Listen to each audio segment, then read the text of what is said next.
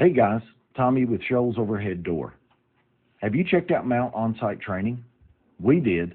We recently had David come in and teach a course to our commercial technicians on rolling steel and rolling fire doors. David also offers courses on residential sectional, and commercial operators. Give David a call or check out Mount Onsite Training to get in touch with David so he can give your technicians the confidence they need to perform at a high level. What's up? Welcome back to Monday Morning Mindset with me, your host, Greg Giaquinto. I hope y'all are having a great week. I only recently started saying y'all in the last year of my life, and I catch myself saying it mostly because I'm friends with people now that live in like Texas and Georgia and, you know, places like that, y'all. But anyway, this is your weekly reminder to take a deep breath. I feel great. We are coming out of the holiday season, time of year where we have short days, it's dark for a lot longer, there's kind of the holiday rush, and that all tapers off. It kind of nosedives actually after New Year's, right? And now we just have, you know, for some of us, cold weather for the next 2 or 3 months or whatever.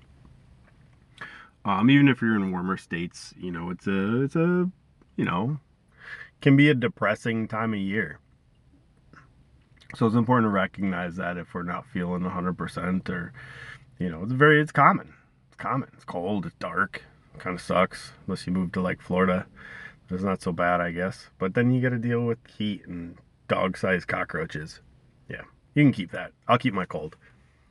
But anyway, we're coming out of the holidays here. They were a pretty good one for me this year. Hopefully it was for you too, whatever you may celebrate. We celebrate Christmas. It was a nice quiet year for us. My kids really enjoyed it. My youngest is 3, and this was a really fun year for her. And my 2 older boys are 15 and 11, so much different perspective than my 3-year-old. But the fun thing is they're getting to see her experience Christmas as a 3-year-old and how fun that is.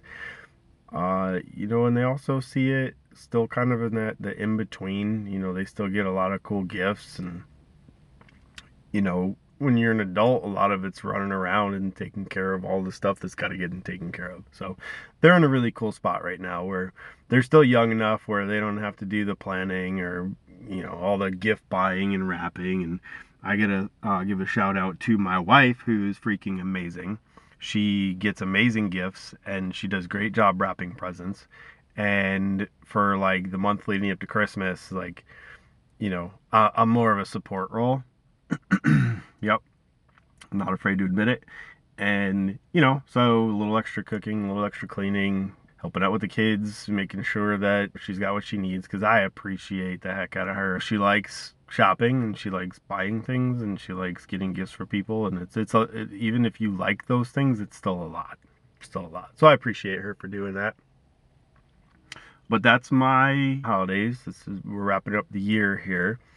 And for business-wise, this is a time of year to reflect and look back on everything that we did right this year and everything we did wrong this year, things we could have improved on. We had a lot of good and we had a lot of bad. It is what it is, and that's where we're at. I kind of like being here because I like learning. And as long as we're learning, then it's okay to do stuff that's not correct, you know. There's not very many people that can do things perfect every time the first time around. Myself included, not afraid to admit that. But I'm enjoying it. Definitely could have done better in some areas. And I've evaluated those things and I'm making a plan moving forward. Fortunate that I'm in a position I could do that. That's the positive, right? There was growth this year, there was learning this year. I watch the people around me grow and learn. I've seen my children grow and learn, my wife grow and learn. It's got to be the most rewarding thing to experience. That's my opinion. Whether you agree with me or not, watching someone, especially someone you love and care about, watching my oldest son learn to do something, even if I'm not the one teaching him. He got a bow, a compound bow for Christmas, something that he asked for, and it's not something that you just kind of go and pick one up and bring it home. So he's old enough that before Christmas, we went and picked out a bow, and I went with him, and we set a budget, and we went to a nice small bow shop, and they helped get him set up and teach him how to use it. And I don't know, I know the basics, you know, I've shot a little bit, but I don't know enough to teach somebody how to do it the right way. And this guy was so patient, and he helped Jack, and he taught Jack, and he let Jack do it wrong a few times, and redirected him, and corrected him a few times. And over the course of like an hour at this bow shop and testing out a few different bows, and then deciding on one. And here's the really cool part. Jack's not like an athlete, you know, he hasn't really done too much as far as team sports. He's tried a few different things. Now, I don't know if you ever shot a compound bow, but it takes a bit of strength. And Jack was doing this, and you could see he was getting tired and getting a little frustrated, but he kept at it and kept doing it. And I asked him, I said, is this still something that you want?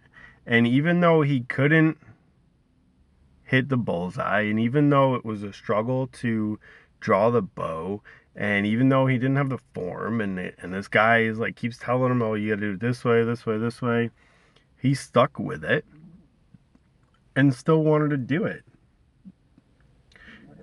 And in the hour that we were there, he made progress to the point where he got his body mechanics improved a little bit, and his stance improved a little bit, to the point where it wasn't like trying to pull the sword from the stone, trying to draw this bow, but to the point where he's like, yeah, it's tough, but I've got the technique a little bit. I know it's tough. I draw and release. The transition from when we got there to when we left was like, that's a proud dad moment. I'm proud of this kid. But witnessing that growth and seeing a person explore that level of discomfort and work towards fulfilling a potential that maybe they didn't even know they had, I enjoy that. I thoroughly enjoy that. I'm passionate about it. I like doing it. I like seeing myself go through that. I like seeing other people go through that. And I like that I'm in a role, in a position where I can have that influence on other people and maybe teach them and help them through that, or put them in a situation or scenario or an environment where that can happen, even if I'm not the one making it happen. But providing the environment and the support and feedback and the tools to do that, I enjoy it. I like it. I love it. That's what I have come to learn to love to do. And running a business and growing a business is a great way to do that. I actually was speaking to someone earlier today about mission statement. Now, I have a why statement. I've got core values. My core values have evolved a little bit, but I don't have a mission statement.